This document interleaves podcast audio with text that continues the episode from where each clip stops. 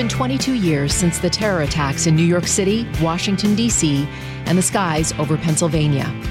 The weather that day was beautiful until the clear blue skies blew up and the twin towers of the World Trade Center came down.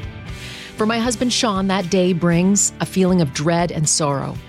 All 12 of the firefighters who were working in my husband's firehouse died that day. The riding list, handwritten in chalk, listing all the men who were on duty that day, still hangs on the firehouse wall, forever preserved in glass. Looking back, those weeks and months are a blur to my husband. He, along with the rest of the surviving members of 4035, spent weeks and months digging through the wreckage trying to find remains. What started as a search and rescue became a long recovery effort. And now, 22 years later, first responders like my husband are feeling the effects of digging through that toxic mess, looking for their friends and coworkers. Thousands of Americans died that day, but many more are still dying from World Trade Center illness. On today's podcast, I have two guests to help us remember what happened on that day. Our first is Governor George Pataki, who served three terms as the 53rd governor of the state of New York. As governor during the 9 11 attacks, he led the state through the recovery efforts.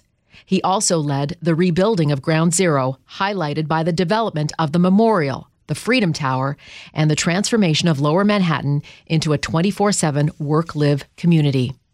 Every year, his foundation, the Pataki Center, hosts a memorial ceremony to honor those who have dedicated their life to rebuilding New York State after 9 11, showing outstanding leadership in their community and paying tribute to those who lost their lives in the enduring spirit of freedom. Governor Pataki, this is the anniversary of 9 11, 22 years. Uh, does it seem like yesterday for you?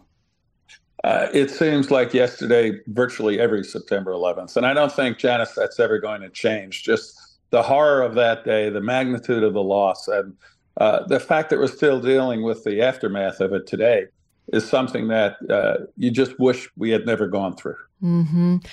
What were you thinking when you heard of the first plane um, crashing into the World Trade Center? You know, Janice, the first plane, I thought, my God, how could this be such a horrible accident? Uh, but then the minute I saw the second plane hit, it was clear we were under attack and that uh, we had to just immediately start responding to save as many lives as possible and prevent any other follow on attacks. And uh, for all the sadness and horror of that day, uh, I think of how New Yorkers and Americans responded beginning right after those attacks began.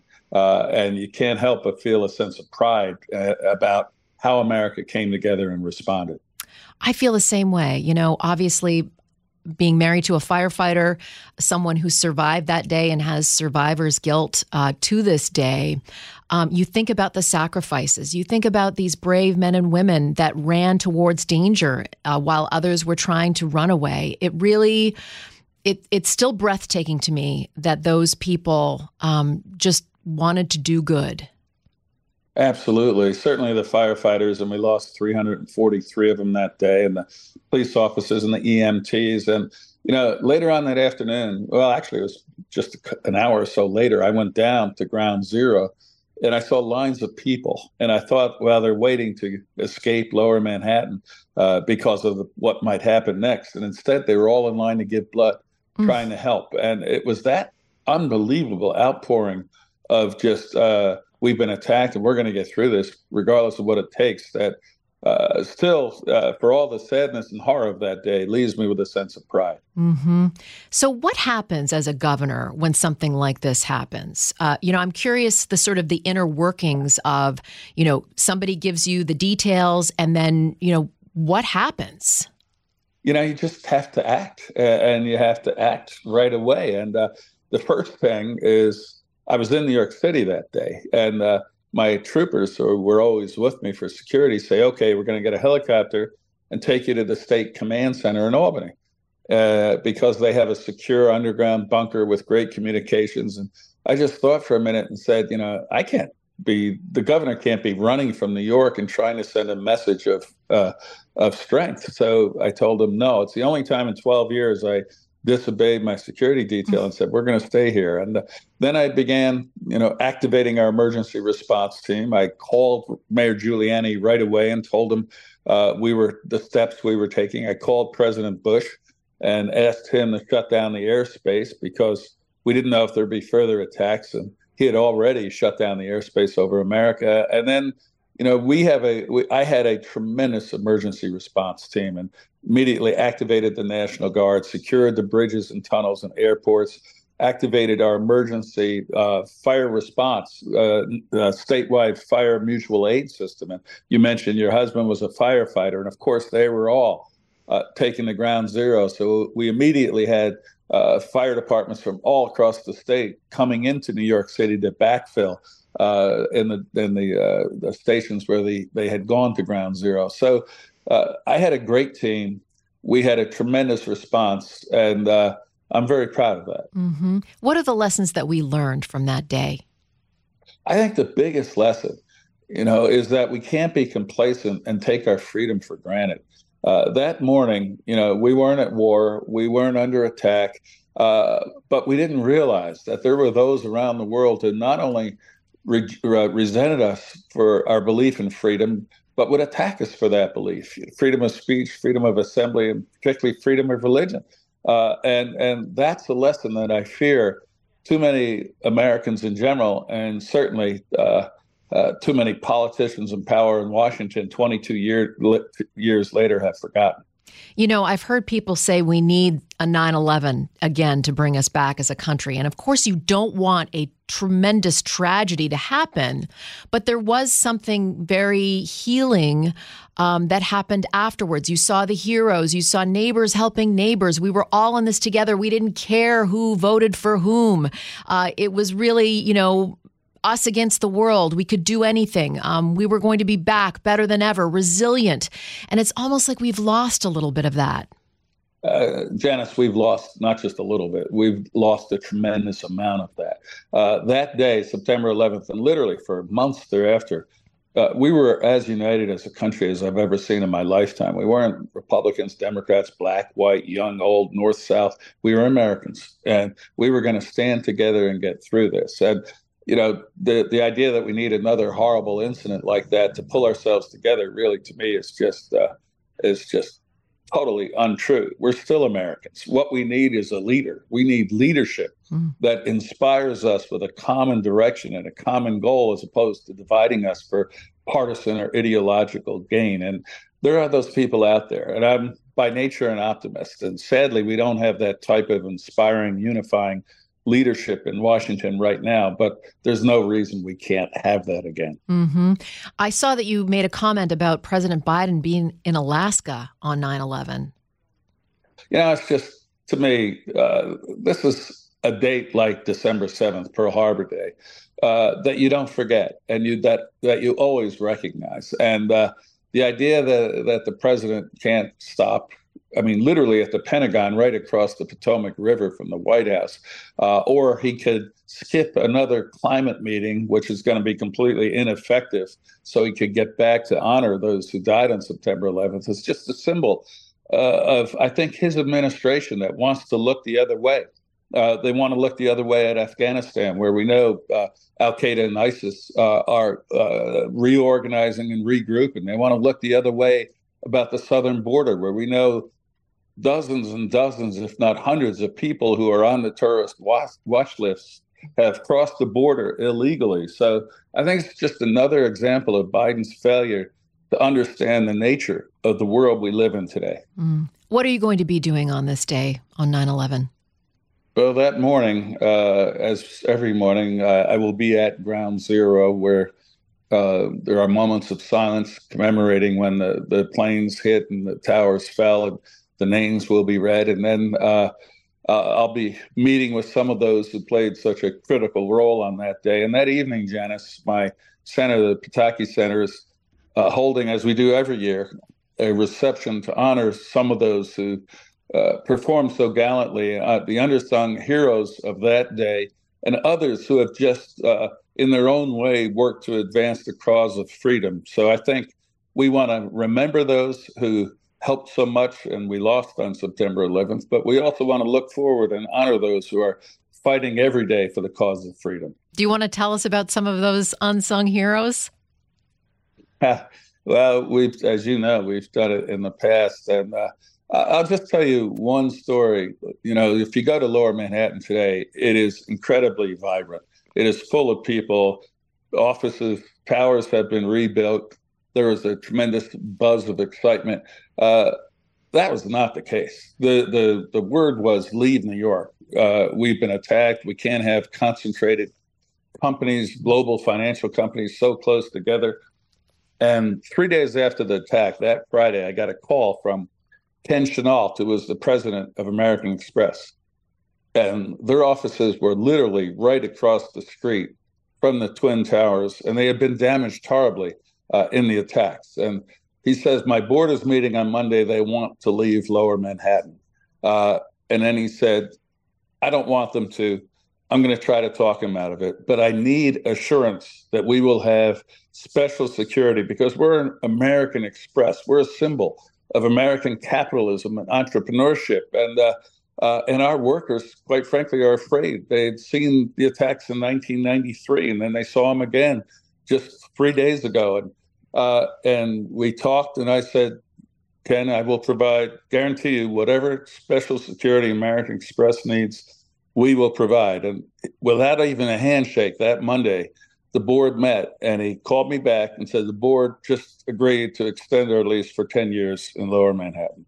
And that was probably the first major business decision that sent a message that it was okay to be in New York. It was okay to be in lower Manhattan. We weren't going to run away. We weren't going to hide. We were going to rebuild and grow better right here in New York. So he's one of those who no one knows the story, but I know the story and I know the impact of his leadership on that day. Why is it important to remember this day? You know, it's so easy to forget and uh, to act just like it's September 10th of 2001 and take it take our freedom for granted. Take our uh, ability to speak as we choose uh, for granted. Uh, but just as the, uh, the, that day there were those who resented and would attack us for it there still are today. Uh, and we have to be vigilant. And we can't just wait for a horrible incident and then react. We have to be proactive in defending our freedom. And uh, you know the further we get from september 11th the more i fear that people forget that lesson, uh, particularly in Washington, and particularly uh, as I see it, I think uh, indicated over and over, but from the Biden administration, that they just don't understand that uh, uh, we can't just uh, pretend that those who, particularly radical Islamists who still hate America and want to punish us for our freedom, are still out there and still looking for an opportunity to attack us again. Mm-hmm. We have to remember that. You know, the the museum down there is really incredible. And when I talk to New York, I, when I talk to visitors that are here in New York, uh, more times than not, they tell me that that's on their to see list, which brings me great hope that that museum alone is sort of, you know, giving us the history that we need uh, to tell our children about what happened on that day. Well, Janice, that was exactly the idea of what we were doing at uh, Ground Zero. I was getting clobbered every day. You know, you're not doing things quick enough or fast enough, or this isn't happening. But from the beginning, I said we were going to do it right, and we were going to do it so that people who weren't born on September 11th could go there and understand both the magnitude of the loss, and we do that with the reflecting pools and the names of the people who died where the actual towers stood and then we want to tell the story of the courageous response uh, so that people can see that it wasn't just um, us cowering in the in the face of these attacks, but responding heroically, and that's what the museum does. So uh, uh, I think we accomplished exactly what we wanted to do. Uh, pe- kids who weren't born 22 years ago can go there and have some understanding of the magnitude of the loss and the courage of the response and the importance of our belief in freedom. And uh, you know, Janice, uh, I was there just two weeks ago, uh, and I, I, was with a group of school kids and their parents, and I told them I would take them and show them, and uh, we did the tour of the, of the uh, Memorial Plaza and the reflecting pools, and then started down into the museum. And the, I just couldn't do it, and it's just too emotional for me, you know. Mm. But that's but that's the idea. Uh, I don't have to go. I was there. But for those kids who weren't born on those dates and their parents who weren't near here on that date, to be able to go and sense that emotion, I think, really is something that's critical if we're never going to forget the, le- the lessons we should have learned after September 11th. Mm-hmm. And what do you tell the people who are still feeling grief and sorrow on this day. You know, I, I think of my husband and he lost all the men that he that were working that day in his firehouse. You know, he was off that day. He thinks about them. He thinks about the fact that why was he spared sometimes. What do you tell people who still, you know, they wake up and they remember these terrible memories and it's really hard to, you know, wrap their head around it for another year? Oh, absolutely. It's so hard for them when uh, when you lost like your husband did his, his colleagues in the, the fire department and so many people like both of us i'm sure lost friends and just imagine if you lost your family your husband your wife your two kids as uh, as a number of firefighter families did the horror will never go away. And i think there are two things. One is to say we understand uh, you're never going to forget them and you're never going to not feel the sorrow that comes from having lost them but you owe, the second part is you owe it to them to move forward, mm. uh, to help make this country, this city, this uh, the community you live in a little bit better because that's what they did every day, and that's what we're still here and have the ability to do. Mm. So, yes, it's appropriate to grieve, to not forget, and to remember and have a sense of loss, but in their honor, carry forward and help make things better. And I think about all the first responders and all the people that decided to serve after 9 11. You know, that really it's humbling to think about that that event that tragic event you know inspired people to want to be better and and walk in the footsteps of those people that you know that died trying to save others absolutely their loss inspired a country and we were talking earlier about a sense of unity and that came from a recognition of the courage uh, and sacrifice that they made. And, you know, we have a volunteer military today. I don't think we would have it if it weren't for the fact that so many young people said, This is my country. It's my obligation, not just to sit back and watch what's happening on TV, but to serve this country. And, uh, and I think that is a tribute to uh, the next generations understanding of the mag- of the courage of those that uh, responded so heroically on that day. Mm-hmm. And tell me about the Pataki Foundation because you're doing such good work. I want to highlight that as well.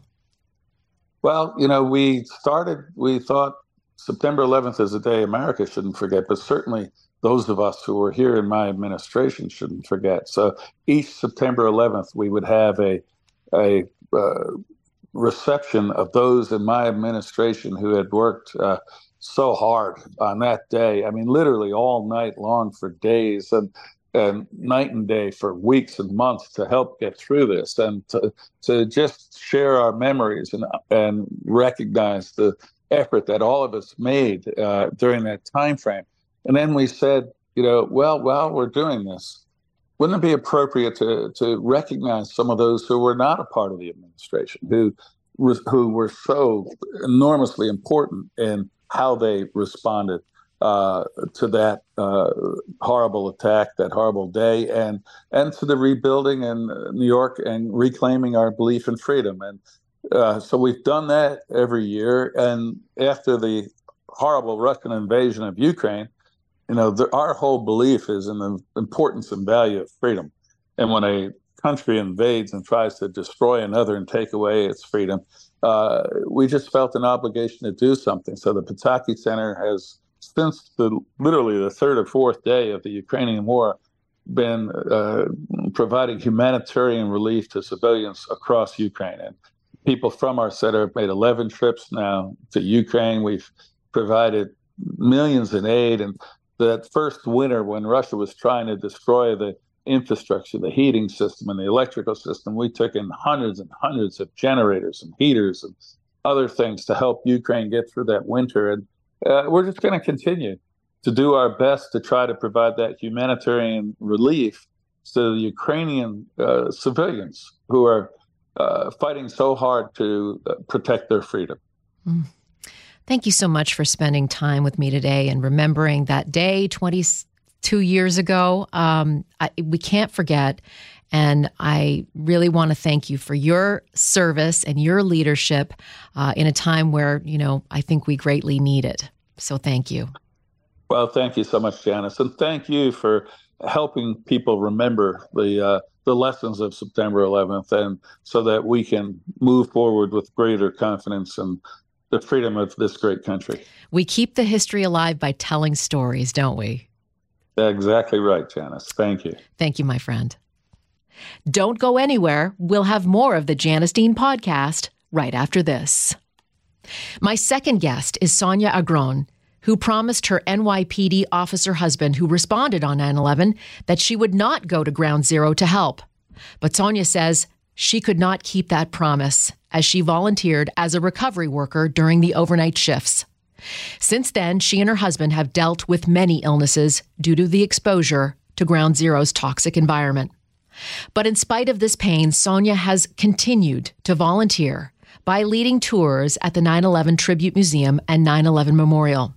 Sonia is part of a podcast called An Army of Normal Folks, based on Coach Bill Courtney's vision that, quote, our country's problems will never be solved by a bunch of fancy people in nice suits talking big words and TV, but an army of normal just deciding, hey, I can help. Please welcome Sonia Agron on this special 9 11 anniversary of the Janice Dean podcast. So, listen, uh, thank you for doing this. Um, you know, tell me about the project. How did this all come about? Well, um, an army of normal people. I, I found out about it through Alex Cortez. He asked me to do um, 20 for 20 um, when we were celeb- when we were getting into the 20th year of the anniversary of the attacks. Mm-hmm. And um, I just told him a little bit of my story. And then the next thing I know, about a year and a half later, he calls me if see if I wanted to be a part of this group, Army of Normal People. And um, I thought it was very interesting because of the world we live in today.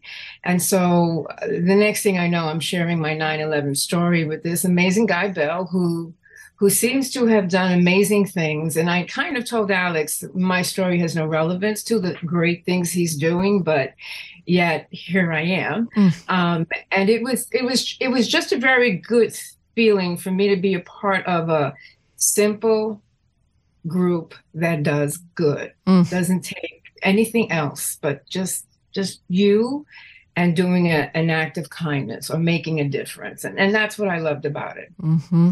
so tell me the 22nd anniversary of 9-11 um, uh, I know. Listen, my husband's a firefighter. He lost all of the men in his firehouse that day. He was. Thank him for his service. Oh, thank Thank, you. But I see it. I see it in his face, his demeanor. Um, it doesn't matter. It could be two years, 10 years, 22 years, 40 years.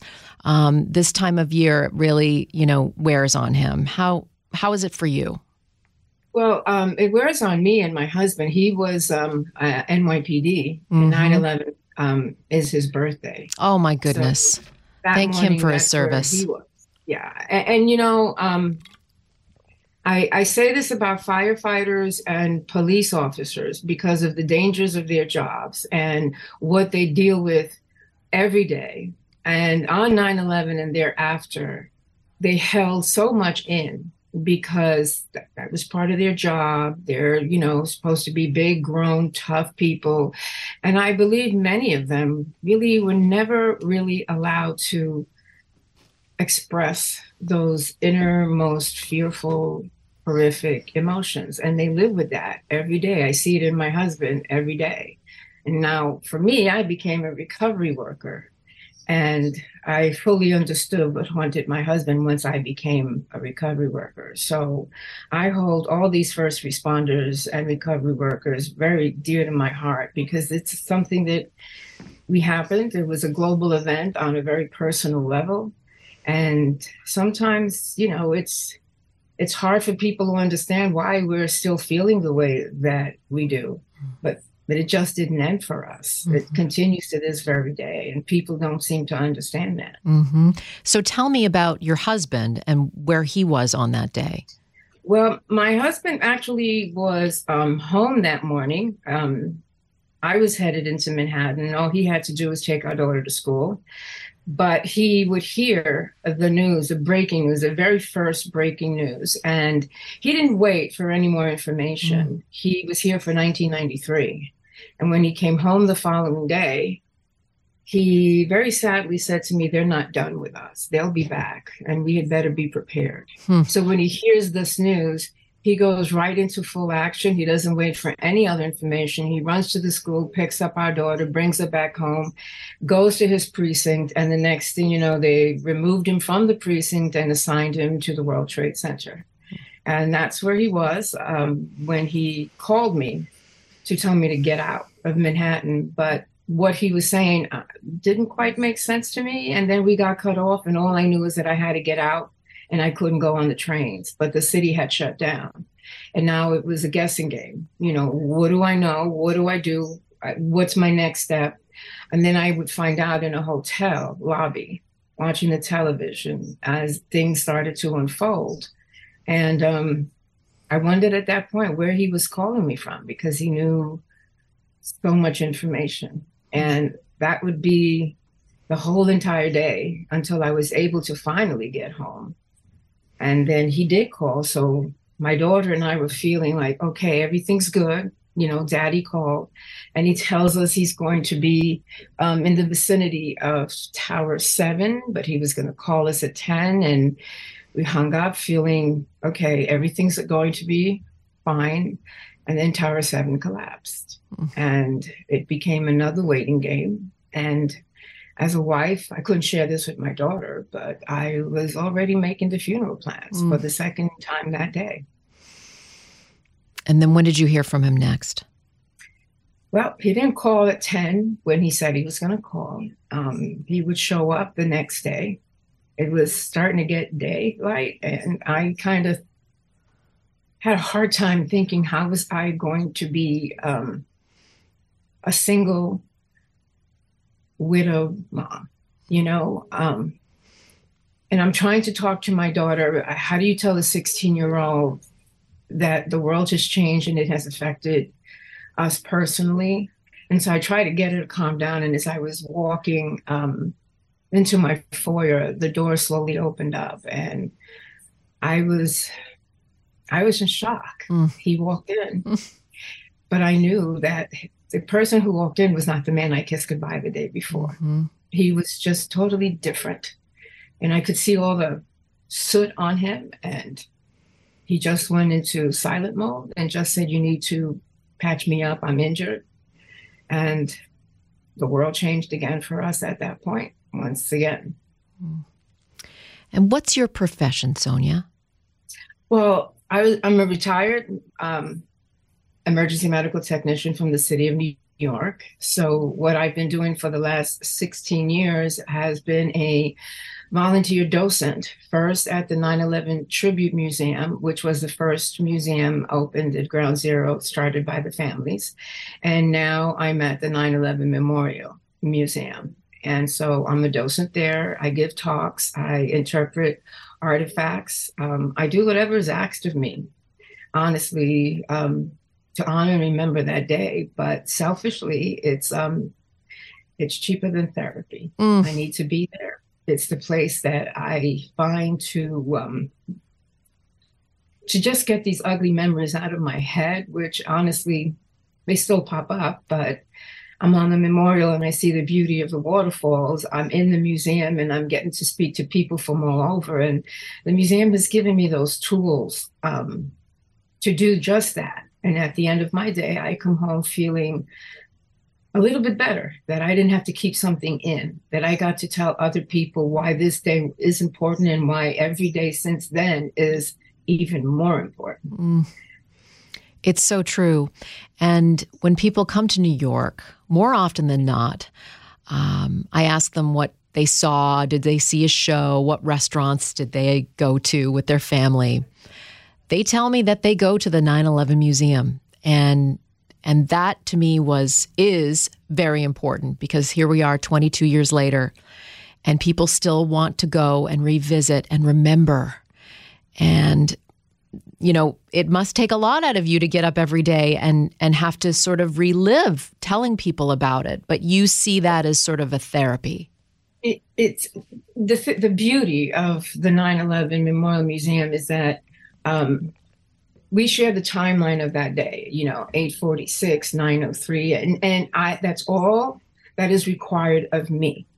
Um, but there is plenty of opportunities to share little bits and pieces of my story and the museum has encouraged that because when people come and i've been doing this for 10 years um, in the beginning they came and it was just amazing for them in, in a very sad way that they're seeing something different than what they saw on TV. And so those first few years, that's what it was all about. And I would share my story and I would feel at the end of the day that a bunch of people came into the museum and knew something else that they had no idea was going on. And the museum has allowed that um, to go forth out there. But now I find that, um, especially after COVID, um, people are coming in and they're wanting to share their story. They want to tell us where they were. And I feel, well, it was therapeutic for me. And here are these people coming in. They they need to get that out of their system. It's it's enough for them. And when they bring their kids, I'm always super honored because this is the world that those children inherited. And they think the things that we do now, like going to the airport, taking off our shoes, um, is normal. Mm-hmm. And it's important for me to tell them, no, that's not normal. Those are the consequences of an act of hate. Um, and it's it's a beautiful thing when I'm done that I can tell them, now what are you going to do to be a better person? How are you going to go back home and make your neighborhood a better person? I, you know, I'm very big on community. I'm very big on paying it forward, and I hope in the ten years that I've been there that I've inspired even one young person to understand that in life there's going to be a tragedy that they're going to experience and it's going to change them but that they should make sure that that change is something good and positive because the alternative just won't work. Mm-hmm. don't go anywhere. We'll have more of the janice dean podcast right after this. And how is your husband today?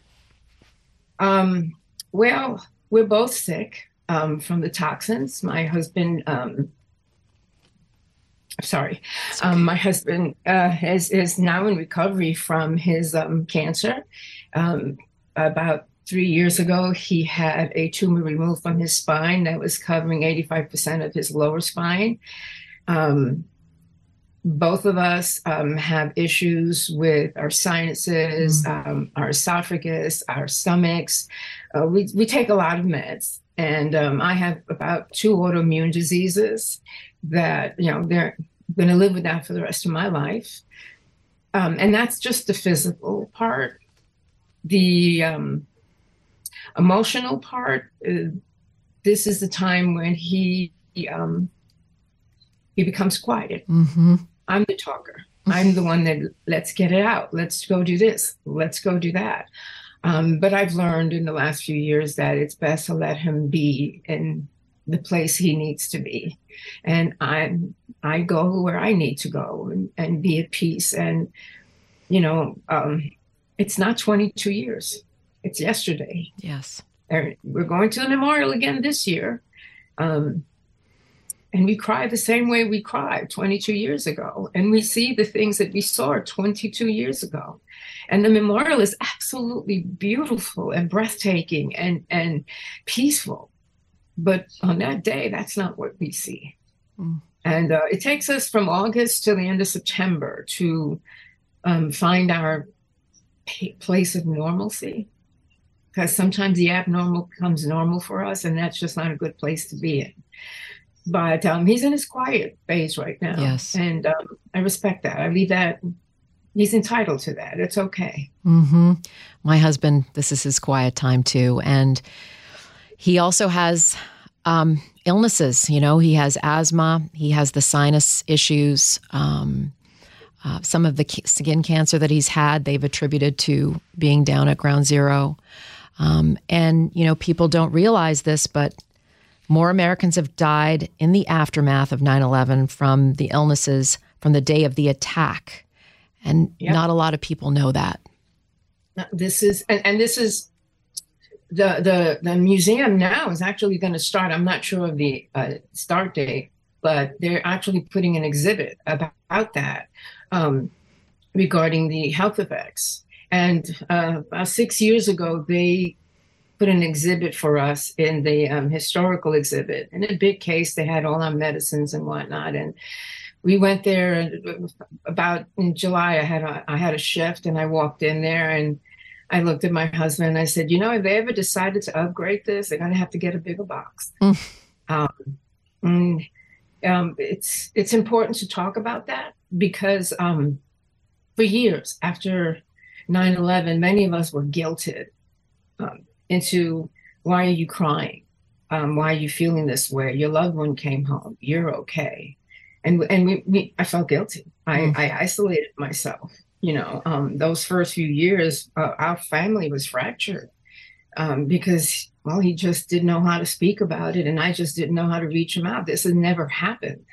And um, when I found my volunteer work at the museum, I I found a voice, and I I, I encouraged him to find his, uh, and he did, but um, he's still not comfortable doing that, and so I do it for the both of us. Mm-hmm. Um, that people don't. Um, when people tell us to forget, I, I smile. I used to get angry. I smile and I tell them, "You want me to forget, so you don't have to remember."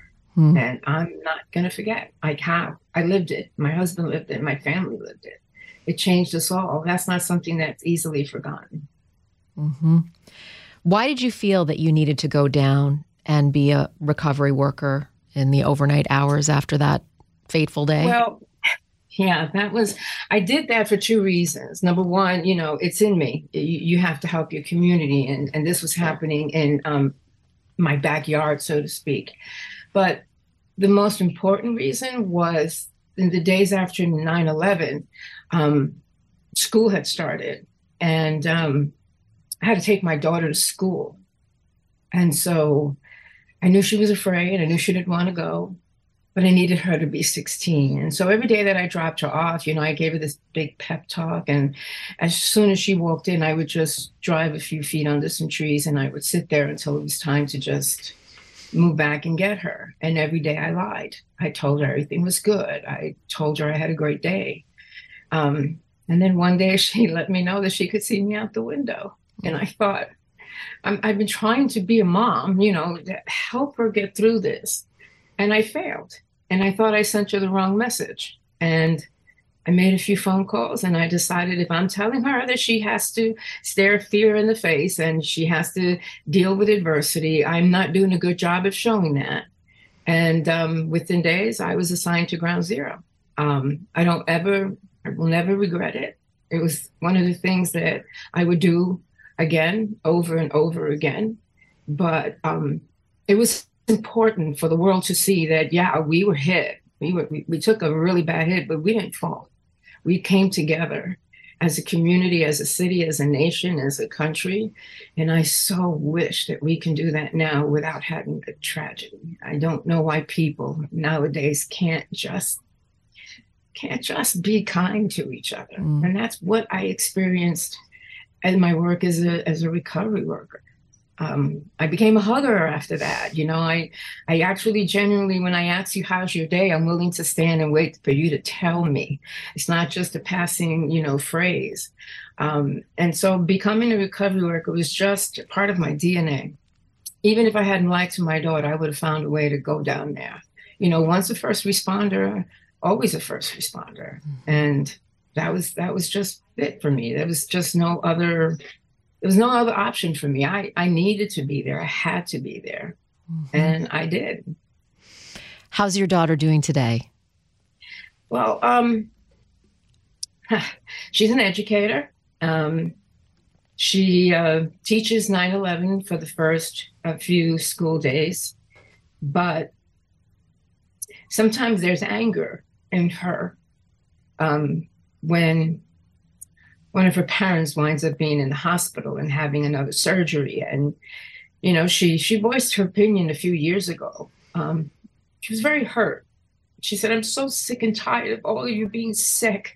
I'm so tired of this. And my husband and i realized you know i I was so busy taking care of him and running the household and, you know, making things okay for her. But I never really sat down and talked to her after she got to school or um, it, she's so hurt. Um, and everything changed for her. But she did learn. She did learn um, whenever I would see her, you know, it's not a good week for us, you know. She um, required she calls me every day now leading up to Monday. And she's just like, so wish it never happened, mom. And, and she's 38 and she still cries like she was 16. Mm.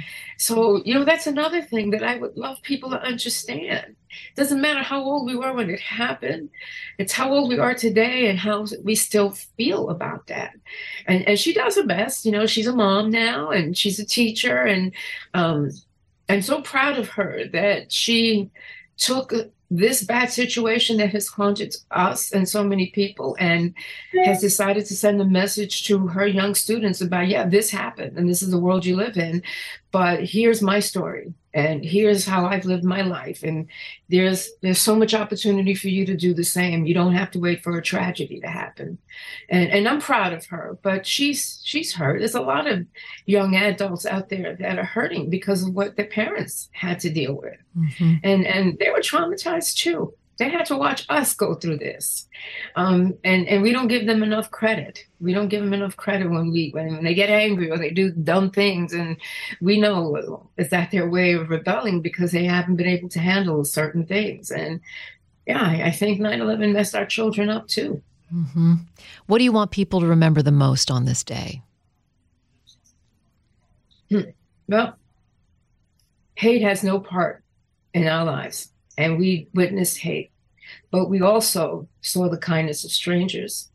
We saw, we witnessed the worst of humanity, but we experienced the best of humanity. And so many beautiful things happened after 9 11 because of families who lost loved ones. And that's the world we should be living in. So I want them to think seriously about the things that affect them. And I always try to give them an example by saying, you can choose to mourn that roses have thorns, or you can celebrate that thorns have roses. It's all about perspective, and we need to be better people. I want them to remember that it wasn't just 3,000 people, it was more. And I want them to understand that anything that they do for good honors honors those people and helps other people understand that they too can live in a really good, great, wonderful, loving world. Mm. You know, love is stronger than hate. Amen. And I'll be thinking about you, Sonia, and your husband and your family. Um, we all have to grieve and mourn in our own way, but it is, we have to continue to remind people of that day and how we can be, be better human beings afterwards. And you're a good reminder of that. So thank Absolutely. you. Thank you. Thank, thank you. you for doing this. You're thank welcome. You so much. And thank your husband. I hope uh, he has a, a, peaceful day. And um, I I know that you as a wife, I'm a wife, retired police officer, and I know that there are things that you probably keep to yourself because it's so sad and hurtful. I want you to know that there are a lot of eyes out there that feel the same way, and and like you know, we're not alone. We might think we are, but um, I just met a wife of a firefighter, and look what she's doing. This is what you're doing for the 9/11 community, and I thank you for that. Oh, well, I will continue to tell the stories because we can't forget ever. Absolutely. Well, God bless you. I hope I get to meet you in person, Sonia, at some point. Um, oh and I'll I will definitely um, you know plug the the special an army of normal folks that's awesome on the Apple podcast. Um, it sounds great. like an incredible cool. incredible Thank you project. so much. You're welcome and be in touch, okay? Yes, I will. God bless. All my love. Yeah, same here. Thank you. Thanks to Sonia again for joining us on this 9 11 anniversary podcast. You can hear more about Sonia and the incredible Americans doing extraordinary things on the podcast called Army of Normal Folks. And thank you again to Governor Pataki for your kindness, your leadership, and the importance of remembering what happened 22 years ago today, September 11th, 2001. If you would like to find out more about the Pataki Foundation and how you can get involved or donate, you can visit www.georgepatakicenter.com. And thanks to all of you for joining me today for this anniversary, remembering the lives we lost and the families that still mourn not just from that day 22 years ago, but ones who are still with us and carrying the after effects both physically and mentally from that day. Say a prayer for them too, and God bless them all. Thank you to all of my listeners. If you have someone you think should make the Dean's List, let me know at Janice Dean on Twitter or Janice Dean FNC on Instagram. Or you can rate this podcast. Please subscribe, rate, and review to this podcast on Spotify, Apple Podcasts, or at foxnewspodcast.com. Listen ad free with a Fox News Podcast Plus subscription on Apple Podcasts.